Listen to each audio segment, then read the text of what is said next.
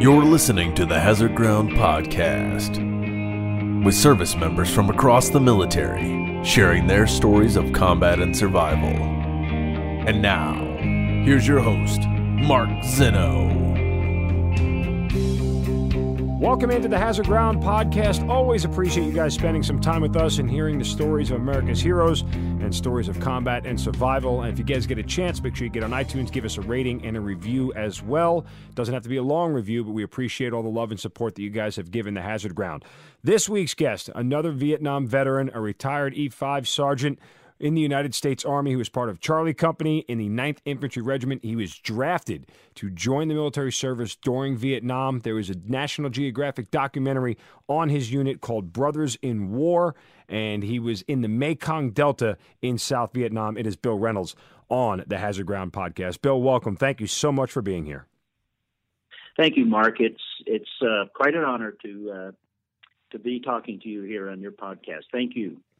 Well, listen, Vietnam guys are hard to come by. We've found that out in doing this. Uh, you know, we, we, it's easy to find the Iraq and Afghanistan guys. They love telling their story, but Vietnam guys are a little bit different of a breed as far as sharing the tales and the things that they've went through. And we'll talk a little bit more about that uh, as we go through the podcast. But as I mentioned, you were drafted into the Army. I mean, it was a, a very different time back in the 60s when there still was a draft. So tell us that whole story and how you found out you were headed into combat.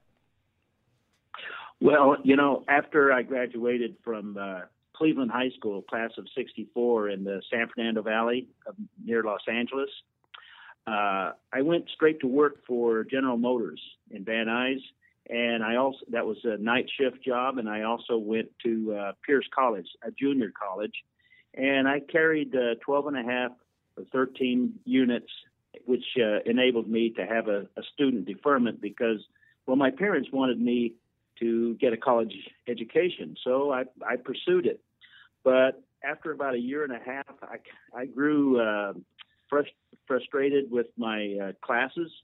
So I thought, what the heck, I'm going to drop out and resume the next semester. Bam, I got a draft notice. Greetings, you are hereby ordered for induction. And and so I was I got three weeks later I reported to the induction station. That was May 17th, 1966. And um, and I soon realized that they were hitting the San Fernando Valley really hard with the draft. And so when I arrived at the induction station, there was there was a lot of guys there from from my high school and and from a lot of the high schools in the area. So I found out once we got to Fort Riley, Kansas, about a week and a half later, that the 9th Infantry Division was being reactivated for combat in Vietnam. So we knew pretty much out of the gate what we were headed headed into. And um, I had qualified for officer candidate school, but that would have required uh, spending additional time in the Army. So I just thought, you know what, I'll just be a grunt and do the best job I can. All right, back up for a second. So, how quick was the time when you literally dropped out of school from when you get that draft notice? Uh, probably within a month. Like, like, do you feel like looking back that they were waiting, almost waiting for students to drop out to draft them?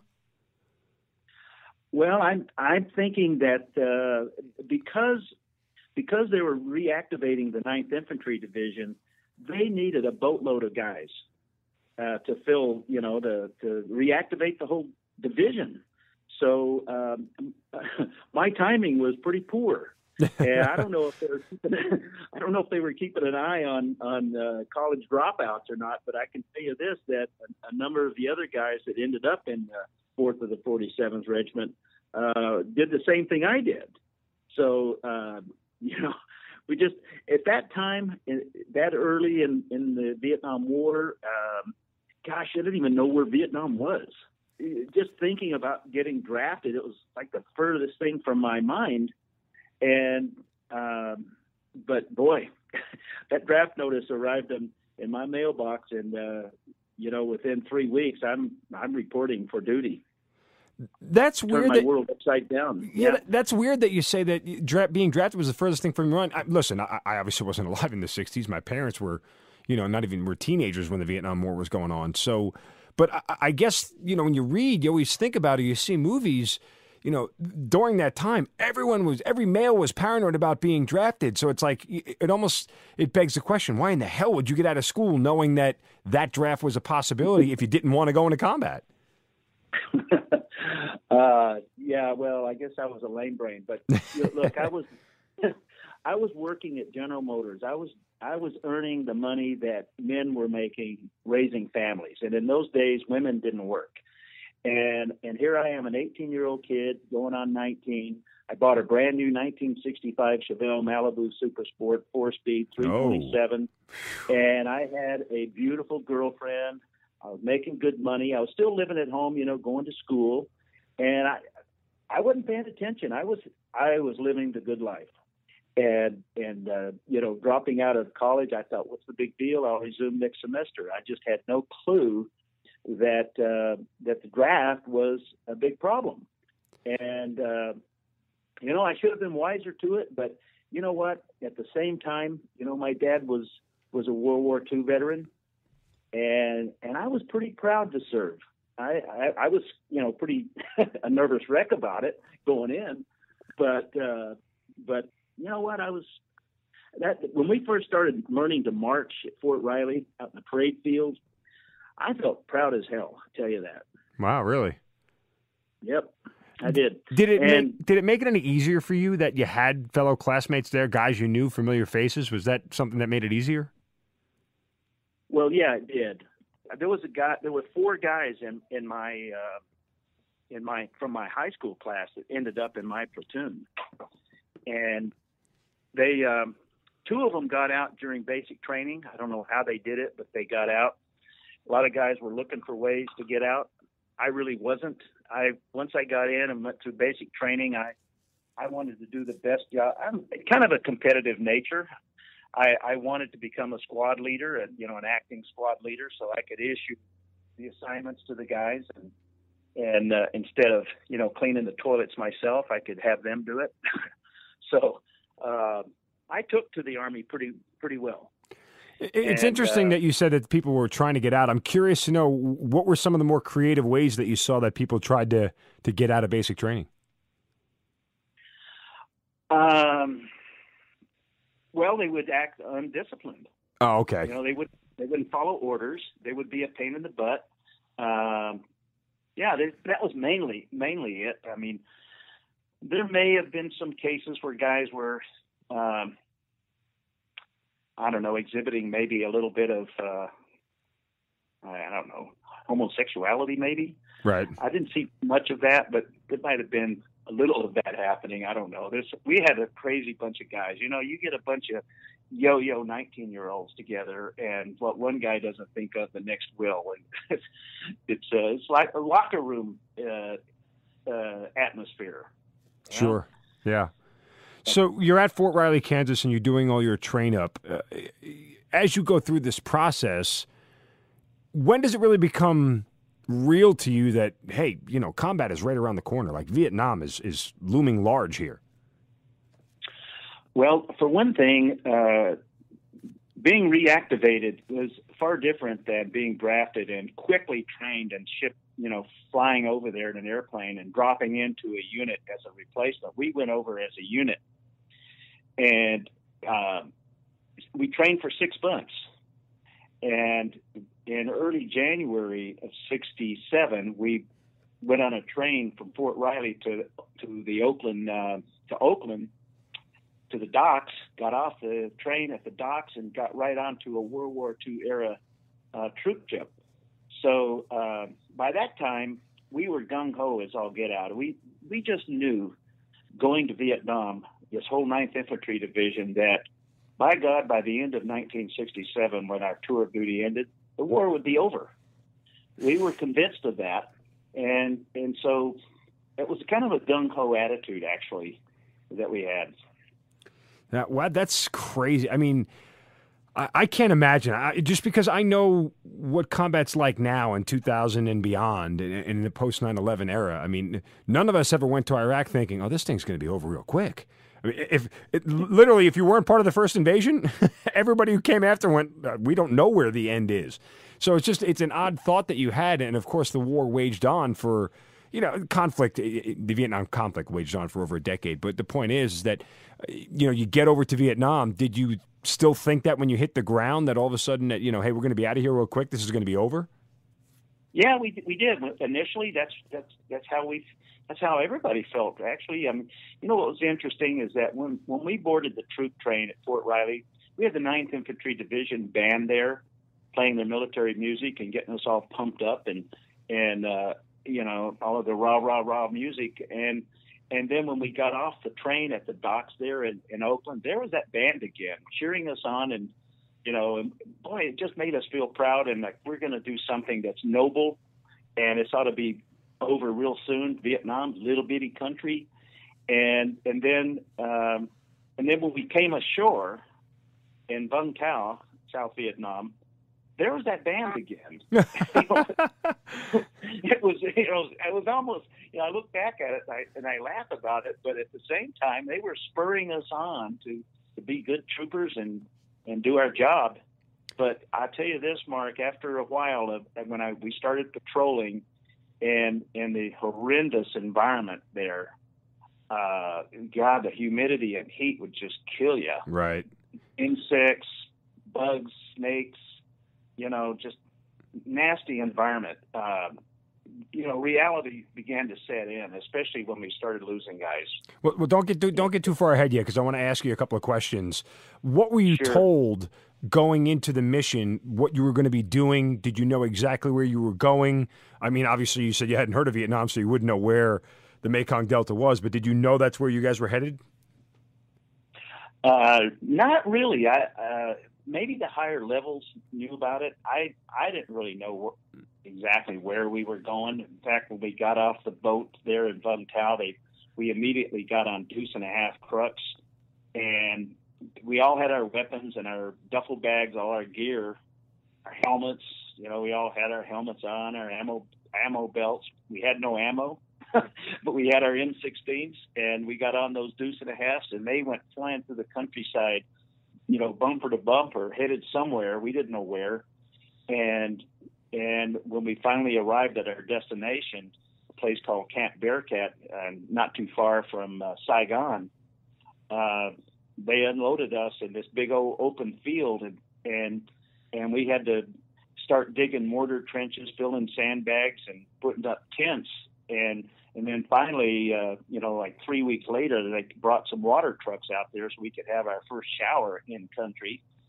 And so, so we we we really we started working our tails off to kind of build up our base camp, and we also had guys on perimeter guard duty at the bunkers around the perimeter, and, and then we started patrolling the perimeter. And initially, we were in an area that was reasonably safe.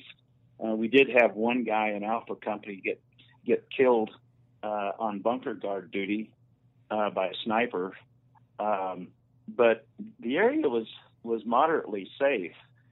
So we kind of had we had a little break-in period when we when we first arrived in Vietnam, but but uh, that all changed when we moved down into the Delta. You know, you see so many pictures and videos of guys in Vietnam shirtless, just doing whatever they had to do shirtless. Um, and obviously, yeah. you know, it's hot.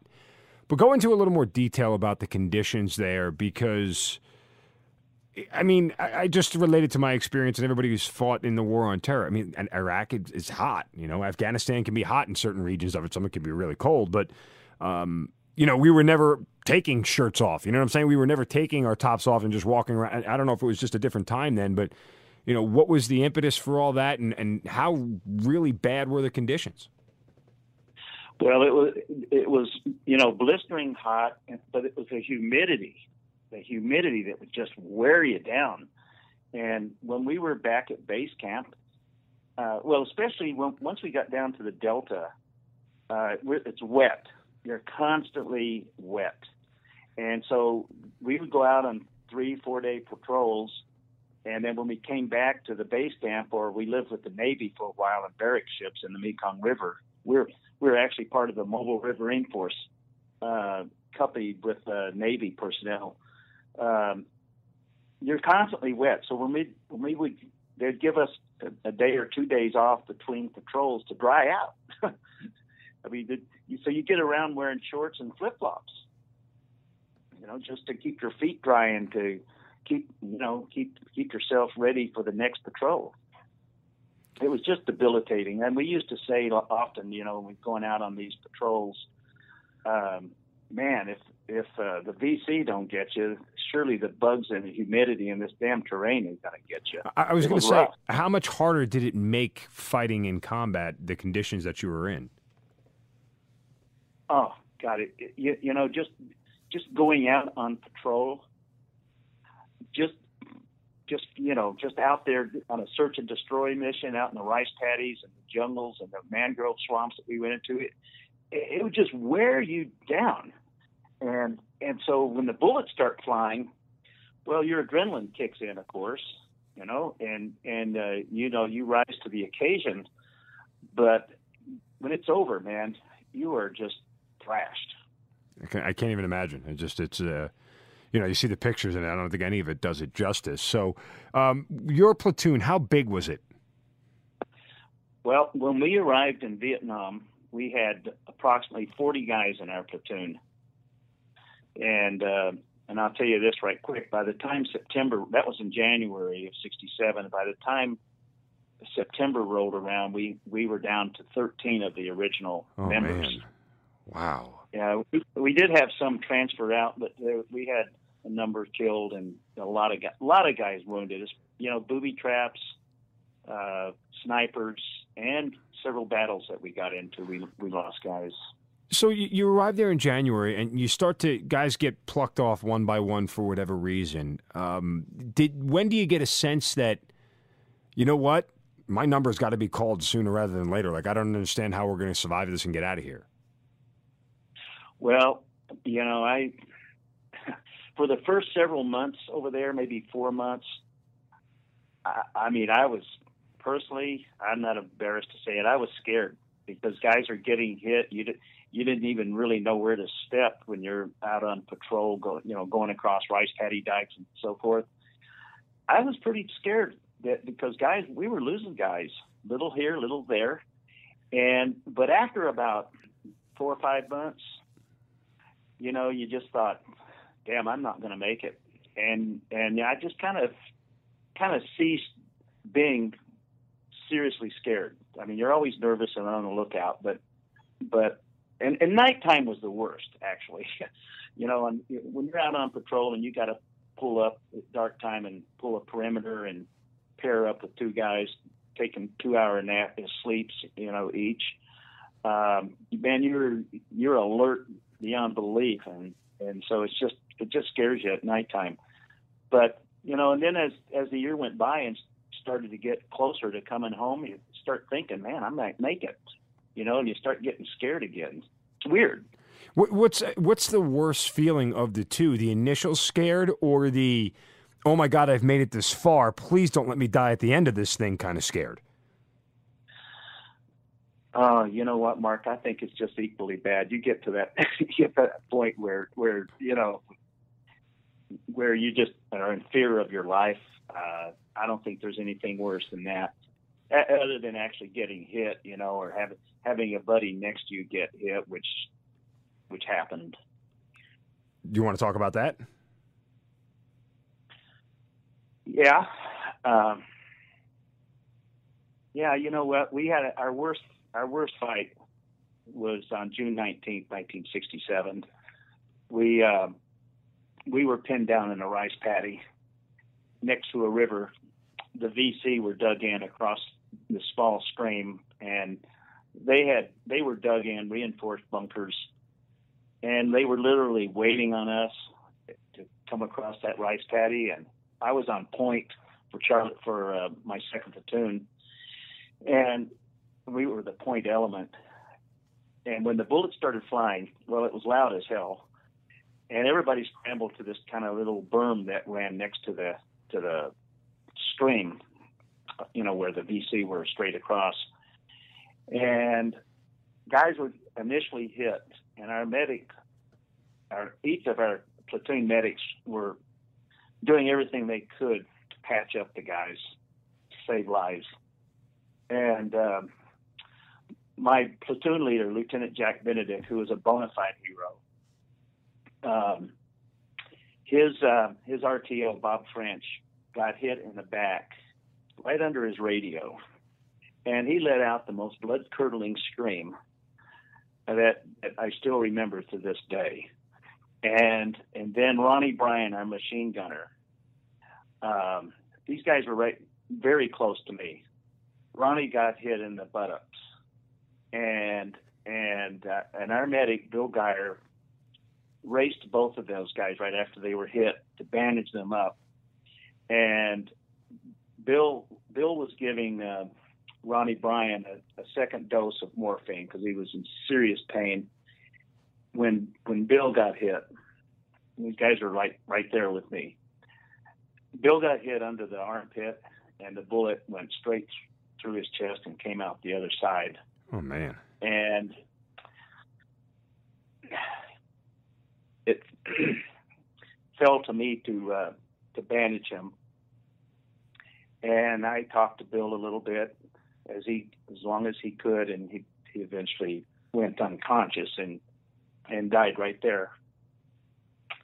But you know, I was yelling out to my platoon leader, "Hey, it's a bubbling chest chest wound. You put the plastic down, you know." And he Right. said, "Yeah, plastic down." And so I, you know, I bandaged him properly as as best I could, and and then finally our third platoon medic, Elijah Taylor, came up and uh, it was rendering aid to our guys. And by the time he got there, Bill was pretty much gone. So that was that was one of the, for me personally, uh, that was one of the the worst thing. I had a bullet blast in my grenade launcher as I was reloading. It was right in front of my face, and a bullet went blasting right through my grenade launcher. So, you know, that'll make you pucker up. Yeah, to, Um, to say the least. Um, let, let me ask you a couple yeah. of questions here, real quick, before you keep going. I, because I just want Yeah. you know our audience to understand. When you say the plastic, are you just doing that to to cover the wounds? Is it literally plastic that goes over? Yeah, the plastic would go down on the wound if it's a bubbling. If it's a you know you're it's in the, you hit the, the lungs are hit. This the air's bubbling out. Okay, so you gotcha. Put the plastic down. Yeah. I, I kind of remembered that from our, you know, we all had to have a certain amount of medical training, Right. uh, not like the real medics had, but but we all learned to do a little bit. How So- close? How close were these guys to you? Because like the way you're painting this picture, I just want everybody to understand. So you have the the RTO, the radio operator, who had been shot in his back under the radio, and then Ronnie Bryan, your machine gunner. How close were these guys to you proximity? Because I, I'm picturing in my head like, eh, hey, the RTO's to my left, Ronnie Bryan's to my right, and these guys are all getting plucked, and then the medic gets plucked. And how are these bullets missing me? Is my question. Yeah, well, they were they were about French was probably 15 feet from me, and Ronnie was in between me and French, both of them to my left. Okay. My my platoon leader was was off to my right about maybe 15 or 20 feet. He had been hit. Uh, you know, it was a it was a slight wound. He got hit in the wrist. We had a helicopter come in and land. I'll be darned right on top of that little berm, and we loaded a couple of wounded guys in there. But then uh, all of a sudden, uh, a VC bullet blasted through the windshield of that chopper. It hit the pilot in the arm, and just as he was starting to lift off, and that chopper slammed down hard on that berm, and it's and the, the rear rotor swung to one side, and the guys we just put on there went, went sliding right out. Oh wow. And and then we had uh, we had another chopper land about a hundred feet, hundred yards back, and I could see some of our guys, wounded guys, uh, scrambling to get on it, and it went up about 125 or 50 feet, and it got hit, and that chopper started jerking all around in the air trying to go, and we were all yelling, "Go, go, go!" and and and that thing came right down, and one of our guys, Forrest Ramos, actually fell out of the chopper, and the chopper came down right on him. We lost all those guys. Oh my God. And you saw that mm-hmm. whole thing happen? Yeah, yeah, sure did. Somewhere's along the line, right in there, the uh, a sniper, you know, was pro- he probably had my head in his sights, and I might have leaned back a little bit as I reloaded my M79, Mm-hmm. and because that bullet went straight through the barrel, and uh, rendered that weapon useless. So that was, uh, you know that was a hairy day. And you know, finally, as the battle wore on, I mean, we we're calling in artillery. There's jets coming in. I mean, we we're pounding the other side of of the river, and you know they're starting to wear the enemy down, and and and then pretty soon the call came from our company commander to uh, to pull back to the boats because we were we were living with the Navy at that time. They took us out on these landing craft, the World War World War II style landing craft that you'd see on Saving Private Ryan. Right. Only these things were were upgraded with rebar on the side to keep RPGs from blasting through the through the hull, and they had uh, canvas covers on them. But we were we were called by the company commander to pull back.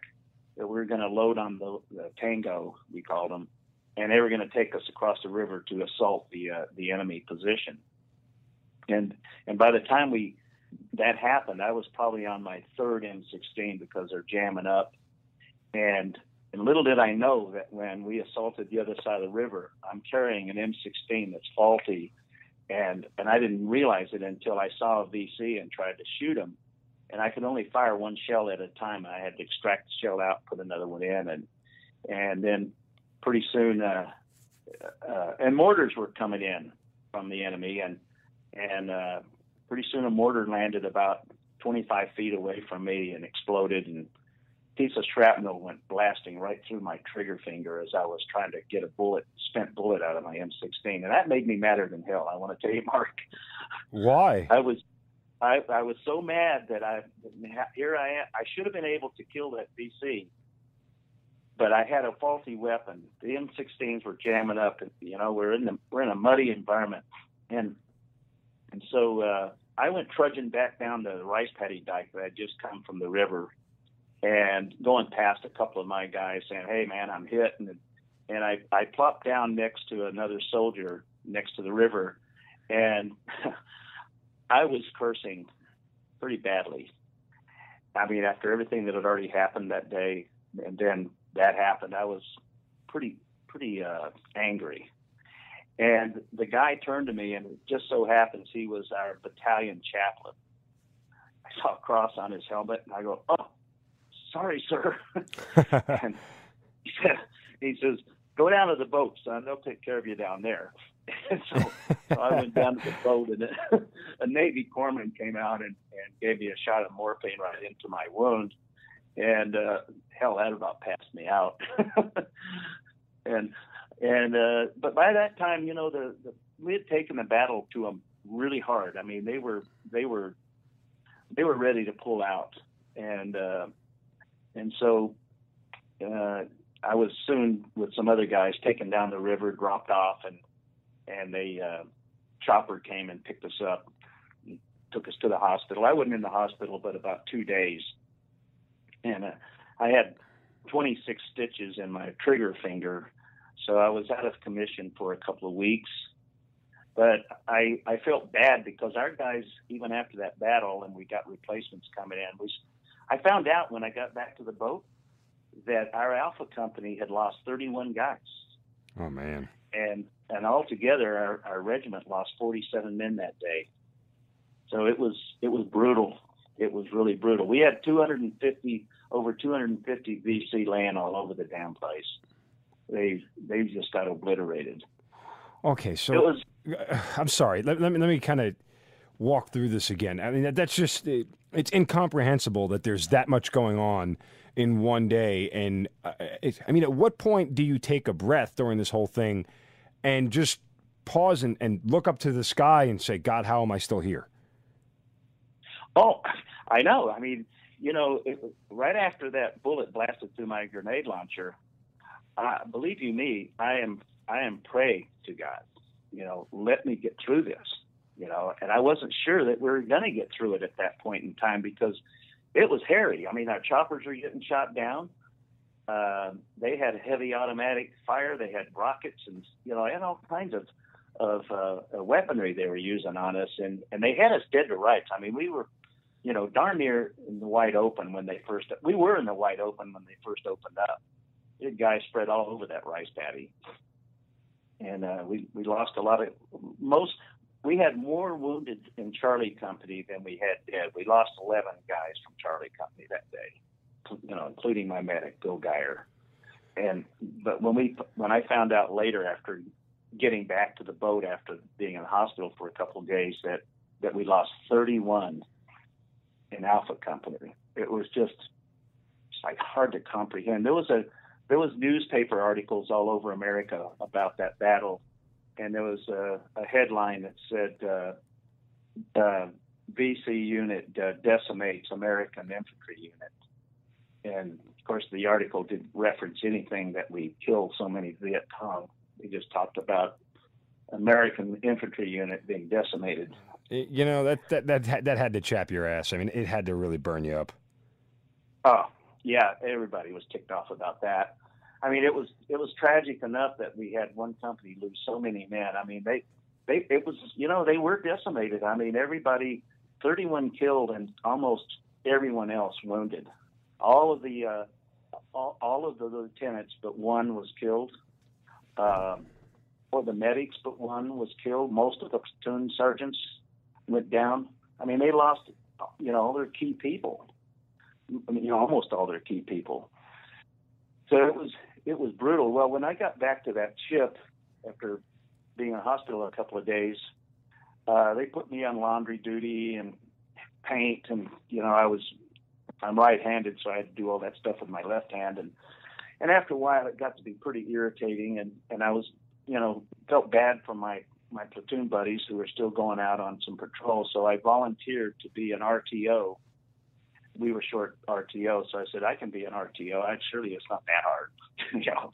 So so I went back out and and and it, I went back out. It was July 11th, 50 years ago yesterday, that I went out on this patrol with the company, and sure enough, got pinned down in a rice paddy again, and and uh, my platoon lost four guys that day and including the guy who was in my graduating class from Cleveland High School. Oh man! And that was uh, that was hard to take because we were pinned down, and our platoon leader was telling the RTOs to, you know, you got to get out. We had a recon squad out front. It was the recon squad that, that was killed, and we we Jack, Lieutenant Jack wanted us to get out to those guys, and we would try to crawl out there, but it was God, there was just no cover. You just couldn't move. You lift up your head, and bullets are flying by you. And and of course, being an RTO, you know, RTOs are target. So we couldn't get to them, and pretty soon, as as it got towards dark, uh, Lieutenant Jack told us to pull back into the tree line. So we had to sit in that tree line all night on high alert, looking across that open rice paddy. And in the middle of the night, we saw this red map light out there moving around. And boy, did we ever want to blast away. But we couldn't, knowing our guys were out there somewhere, and we didn't know what happened to them. So next morning, it was barely light. And here comes Frank Swan, one of our other machine gunners, and a guy named Henry Hubbard. They came back. Frank's fatigue shirt was off, and he had two bullet holes in his in his body, and he was pale as beyond belief. And and Henry Hubbard had stayed with him and to, to you know keep him alive, and and that's when we found out that we had four dead guys out there. So we went out there, and and there they were. They were laying on their backs, I don't think Phil Farrow ever knew what hit him. He had a bullet hole in his head. Oh man! You know what really got what really got me? Here's my friend. what really got me was their bodies laid out there all night. It was just hot and humid. Right. And the bodies were, you know, bloated, and the stench of death just heavy in the air it was such a tragic thing to witness, and especially these guys being my friends. and so I was told, along with a couple guys, we had a chopper come in. You got to put them on the chopper, and I I literally could not do that. I could not pick up my friend Phil and put him on that chopper. Why was that so hard for you? Was it like the finality of the whole thing? Just seeing him laying there dead I mean, his parents and my parents were friends, and just seeing him laying there, it's like, you know, your mortality just yells out at you. Yeah. And and it was just so sad to see such a vibrant. This guy was was Los Angeles City all all champ all city champion high hurdler in our graduating year of '64. This guy was an amazing athlete, and and to see him laying there like that was just more than I could take, really. So anyway, I couldn't do it. And my platoon leader, rotten sob that he was, chewed me out, just telling me I'm dishonoring these brave heroes and and I I carried that on my shoulders for years. And when we started having our Charlie Company reunions, I told Lieutenant Jack that story. And Lieutenant Jack said, I would have shot him. That's the kind of guy Lieutenant Jack was. and and I'll tell you that that burden on my shoulders just lifted right away. well, Jack listen. lost both his legs in his second tour of duty, and his uh, his life was cut short with Parkinson's and and heart failure at age 70, which is my age right now. And you know, Jack was uh, Jack was our hero, and if it wasn't for him, many more of us would not have made it home. So, anyway, you know, for the rest of my tour duty, uh, you know, there was a lot of a lot of little firefights here and there, snipers, booby traps. Uh, you know, you just dealt with all that stuff. And one of the worst places that we had to go into was called the Rung Sat Special Zone. Huge mangrove swampy area bordering the Saigon River, where the VC would would hang out and build uh, water mines to to hamper the the shipping coming and going out of out of Saigon. So we had we had to go into that darn place and and ferret out his uh, you know the VC, and it was just a nasty, dirty, rotten place. We had we had uh, my buddy Jimmy Salazar walked up on a couple of VC, and and uh, one of them aimed his AK-47 at him, and before Jimmy had a chance, and and man, that weapon jammed, and Jimmy shot him dead. Oh, all, all, all kinds of little stuff like like that happened. One time I was walking down as point man walking down this trail, this pathway, and uh, my buddy Bob Ellert was about 15 feet behind me, and all of a sudden a sniper started shooting, and I could just feel the bullets whizzing by. But I hit the ground and rolled into a ditch, and second platoon pulled up, and it was like World War Three. and and uh, pretty soon Lieutenant Jack was yelling, "Cease fire!" and and everybody stopped shooting, so it was perfectly quiet. And Bob Ellert, who was just behind me, he's laying there on the pathway, and he says, "I'm hit." He got hit three times, and uh, you know, little things like that just went on, you know, for the rest of the tour duty. Well, that went on the whole year. How did you? And- Did you ever get to a point emotionally where you're just like, "F it, I'm going to die here. I don't care." Yeah. Oh yeah. I, I got that got there about halfway through. I didn't think I was gonna make it. So how, how do you deal with that? you just you know what? I mean, did you start taking a- stupid risks or anything like that? Well, I volunteered for point more often than I should have. I felt like I was more alert than maybe the other some of the other guys. Um, yeah, I mean, I you know, I mean, I I volunteered to go out. You know, after I was wounded on June 19th, I could have. I didn't have to go out on July 11th. I could have waited. But you know, you you think about your buddies out there, and you just you just go. You just do it. You know, you see a lot of guy, a lot of your, your your platoon mates get hit and get killed. And you talked about your, your high school classmate Phil, who you know obviously was a very emotional moment for you, still is to this day. It, does something make one of your buddies getting killed more emotional than another one, or is it just accumulation of all those things? It's harder to see your buddy laying there dead. Right. I mean, it's it's uh, it's painful. It's just it's something that's that's with you for the rest of your life. It's hard to get past it. Yesterday was the 50th anniversary of Phil's death, and, and the other guys, that, my other buddies. Yeah, so uh, you know, every time these anniversaries come up, you know, I'm on social media. All of our guys are. You know, we're a tight group as Charlie Company guys and our Bravo and Alpha Company guys. We're tight. In fact, it was all of us who just, you know, went to Vietnam and had the, uh, we just had a ceremony on the June 19th battle site, read all their names, said prayers. It was, it was amazing. We had, we had uh, several Viet Cong former VC who are still there in our ceremony. They participated Really? in our ceremony. Wow, that is unreal. And just you know, for clar- the recording of this is July 11th, so you know we're coming up. As you mentioned, 50 years.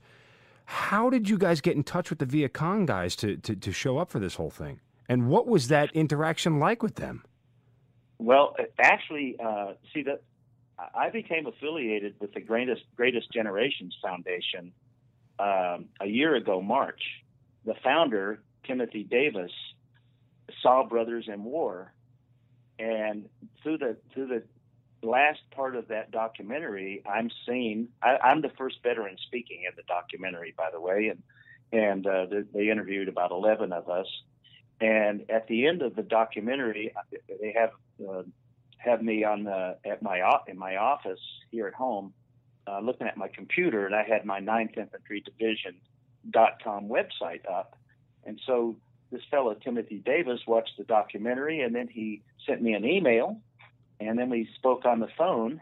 This was March of last year, and six weeks later, myself and three of the other guys seen in that documentary are walking around in Vietnam, retracing our footsteps. How hard was that? Well, I had been back in 2007. I, I led a group for our 40th anniversary of that June 19th battle. So I, and I I told Timothy Davis, you know, I, I know where we should go when we go back to Vietnam, uh, you know, because I had an itinerary for for my uh, 2007 trip. So um, for me, I don't know. You know something, Mark? It's it's crazy, but I really like that country. I like the people. Uh, there's something about it that I, I'm just drawn to it, and and so for me now, when I go back with the with the other guys, uh, you know, I know how they're going to feel. I know how they how I felt when I first went back, and so my pleasure is being with guys and seeing, you know, being there for them, retracing our footsteps in the in those you know those god awful days that we had. There's something about it that that I'm drawn to. Yeah, I mean, it's got to be cathartic to a certain extent. But what was the what was the like interacting with the former VC guys? I mean, it, was there any animosity still? I mean, I, I don't know what that would be like. No, there's there's there's none. And here's how it went down. See, so so in in April of last year, we we were on the June 19th battle site, and the four of us veterans who served together there in in in the Charlie Company, we we planted a cross with the 9th Infantry Division logo at the June 19th battle site, and we read, we took turns. We read all of our 47 names. And in the midst of the villagers that were standing around, there was this one little guy who was who had crummy shoes on, crummy shorts, no shirt, and he had scars on his body. And our tour guide asked him, "Hey, how'd you get those scars?" And he said that uh, that he fought the 9th Infantry Division right there on June 19th of 1967 Holy And- crap! and he got wound, he got wounded by by shrapnel. Well, when our uh, tour guide said that to us, told us what the man said, I took off my baseball cap, took off my miniature Purple Heart, and presented it to him. And and it was just it just happened, and uh, it was it was kind of a, you know, it was, it was kind of a emotional little moment there. You know, it's like wow, we're we don't have any animosity towards each other here. And and then when we when we left that little patch of ground, we we were headed back to our bus. We arrived there by boat, but we were leaving by bus. And and so as we're walking down this pathway headed towards our bus, this uh, this Vietnamese guy was standing in the doorway of this building and he was yelling at us, trying to get our attention. He was missing one arm, and so we went over to talk to him. And our tour guide asked him, you know, what happened to his arm, and he said that um, he said he also fought against us there on June 19th, but he lost his arm at a later time. But he had a little memorial building there that honored all of the men who fell on both sides of that battle. He had displays, he had photographs, images in his in his little memorial, including some images that he had copied from my website. Oh wow! and I'm telling you, when we saw those images under glass in his little memorial there, it was wow. Uh, it was it was kind of a jaw dropping moment, you know, and and so um, anyway, I ended up uh, hitting it off really well with uh, Timothy Davis. He's originally from Melbourne, Australia. My mother is Australian. My dad met her at the end in, during World War II, and they got married. I came to America. Uh, pregnant. Uh, my mother was pregnant with me, and and uh, so I was, uh, you know, I'm an Aussie American. So so Timothy Davis now is here in America. He's been here for many many years now, and so he and I have clicked. He asked me to go to uh, to assist 24 Pearl Harbor survivors for the 75th commemoration of Pearl last December, and and then he asked me to join his foundation escorting uh, or taking uh, nine Marine Corps war journalists to uh, to the northern part of South Vietnam, the Hue and Da Nang areas. Did mm-hmm. that last February, and I said to Timothy, you know, if you're going to do any more of these Vietnam programs, um, our 50th anniversary of June 19th is coming up. So he told me to recruit 20 guys. And so I did. And we had, I got to tell you this, during our June 19th ceremony at that man's memorial building, we had uh, one of our guys was a medic in first platoon, Gary Maybaugh. Gary Maybaugh was uh, his religion did not permit him to carry weapons, so they made him a medic. And then after he got out of the army, he became a pastor. And Gary provided our invocation for our ceremony and had a lot of words, healing words to say about, you know, brotherhood and and so forth. And it was it was quite compelling what he had to say. And then another guy in our in our mix, Dalton Tom out of Las Vegas, is a Native American. He's a Paiute, and he he does uh, the crying of taps, a little ceremony that he does, and he's got his feathers and so forth. I mean, he's not overloaded with feathers, but he's clearly his his attire is Native American, and so he did his little ceremony, and then the Vietnamese, uh, the former one-armed VC, we call him the one-armed VC. Right. Uh, he spoke, and our tour guide explained what he was saying, and he was basically saying the same message that Dalton Tom and our and our uh, Christian pastor was saying, and and and then we had a a Buddhist um, incense burning ceremony and, you know, I, I wrote an article about it. I'm the director of Veterans Affairs with the Signal newspaper here where I live in Santa Clarita. And I wrote an article about that ceremony, and, and I wrote something to the effect that it was pretty amazing to see Christianity, the Paiute tribal spirituality combined with Buddhism all mixed together right there, saying the same message of healing and brotherhood it was pretty cool. Yeah, I, I mean, I'm just, I'm, I'm taking this all in, and, and the range of emotions of everything is just, it's so wide. I mean, I, what was it like getting to that spot where the battle happened? I mean, you know, post traumatic stress has got to come in. Like you, you've got to start hearing noises. You've got to start flashing back to what happened. How how could you not? Well, you know something, um, Mark. I I came back from Vietnam, and and granted that I, it, it stuck with me for many years about what my, how my platoon sergeant treated me over not putting Phil in the helicopter. Other than that, I have never had any feelings of remorse or I've not carried any baggage from doing my job in Vietnam. Right. Despite all the death and destruction that I saw, when I when I got back to America, I hit the ground running. I had time. I, I'm going to make up time, and and I just got busy. I I uh, ended up having a nice career with Lockheed Martin. Um, I married a beautiful woman. I've got I I have a nice house. I've got great kids and grandkids.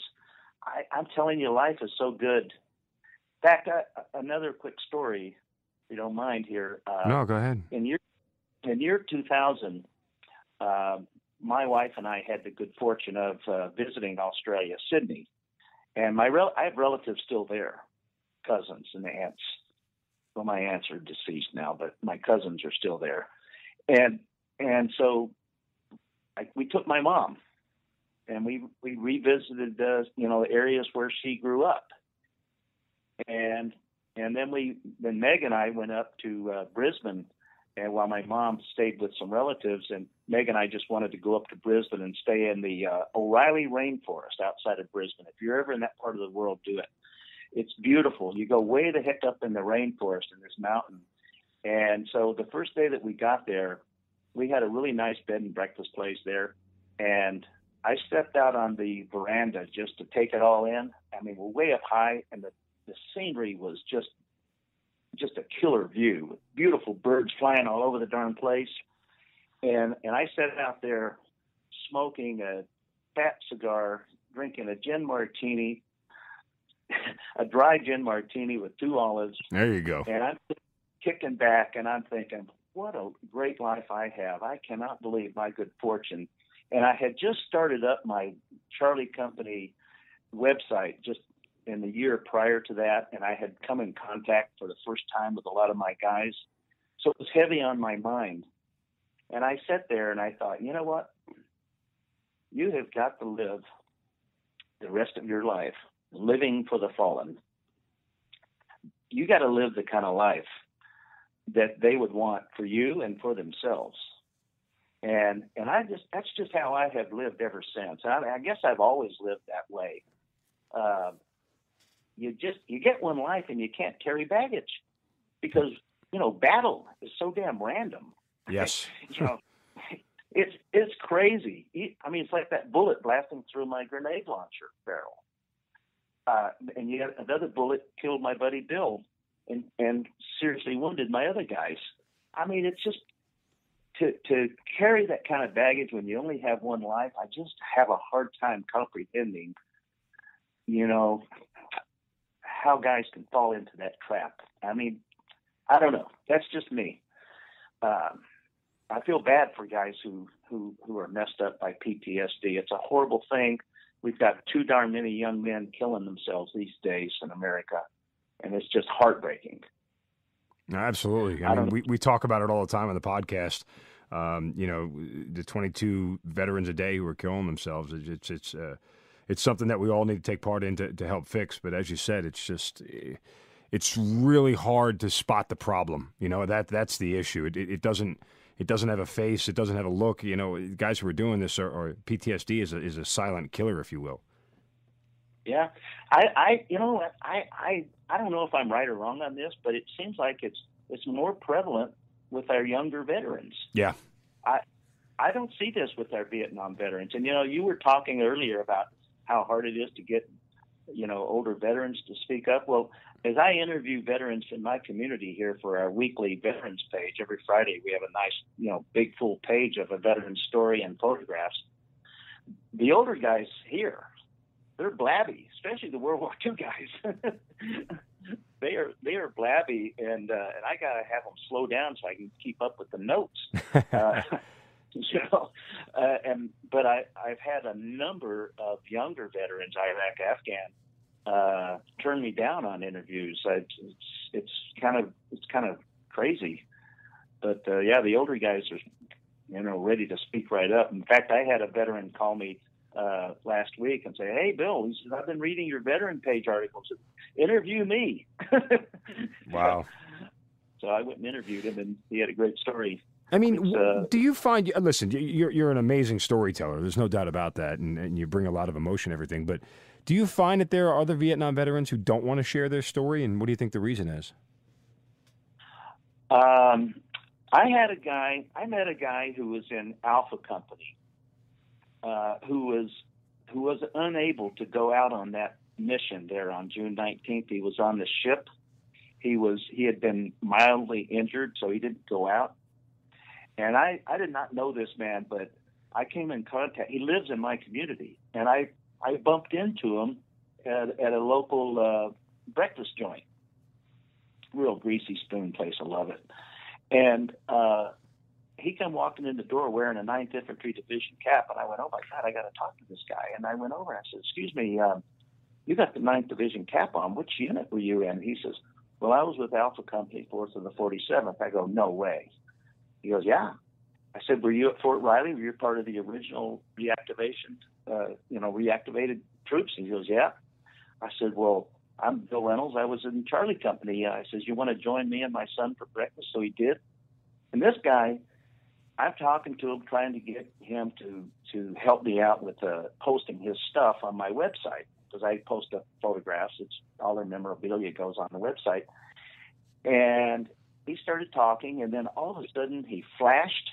He slammed his hand down on the table, and he says, "I can't talk about this anymore." And he got up and walked away. Well, I want to tell you that shook me up to no end. My, and I said to my son, Mike, what did I say? And he says, Dad, it wasn't anything you said. He's he's got some issues going on there. So fast forward about that was probably that was probably about ten years ago. Well, when I started interviewing these local veterans, I called him up. I said, Hey Harold, how about if I interview you for a signal article? And he goes, okay. Well, we sat down, and and here's a guy who I thought wouldn't give me the time of day to discuss all of this stuff, and he gave me a great interview. So I don't know, you know, I haven't bumped into, I haven't bumped into one veteran who's flat out said, I don't want to be interviewed. They tend to evade, you know, put it off. Right. I, you know, I'm going to be going on vacation and or uh, you know, I got this going on. Maybe later. I've had a couple of guys, you know, put me off like that. Maybe that's their issue. I don't know. But ordinarily, these guys, well, they see the articles in the newspaper. I mean, it's a full page deal with all their photos and stuff. And I do, and I I write it in a way I'm honoring their service. Right. And and it makes them feel good, and and their wives are included in the articles too. So it's you know, I had one World War II veteran say to me, "You know what, Bill?" He says, "I I look at this newspaper, and he says there's stuff in this in this on this page that my family doesn't even know about," and he had tears in his eyes. It's amazing. he came it's amazing. He came over. Yeah, he came over to the newspaper to get some extra copies for his family. so, you know, I've swerved into a good thing in this last year.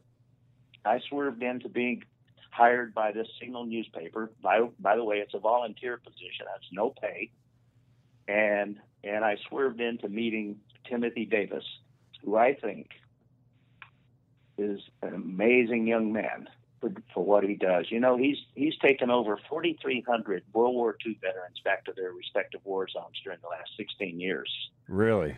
And and he's and now and last and, and myself and my three buddies were on the his inaugural program to Vietnam uh, April of last year, and and he's been back now three times, and he's got more Vietnam programs lined up.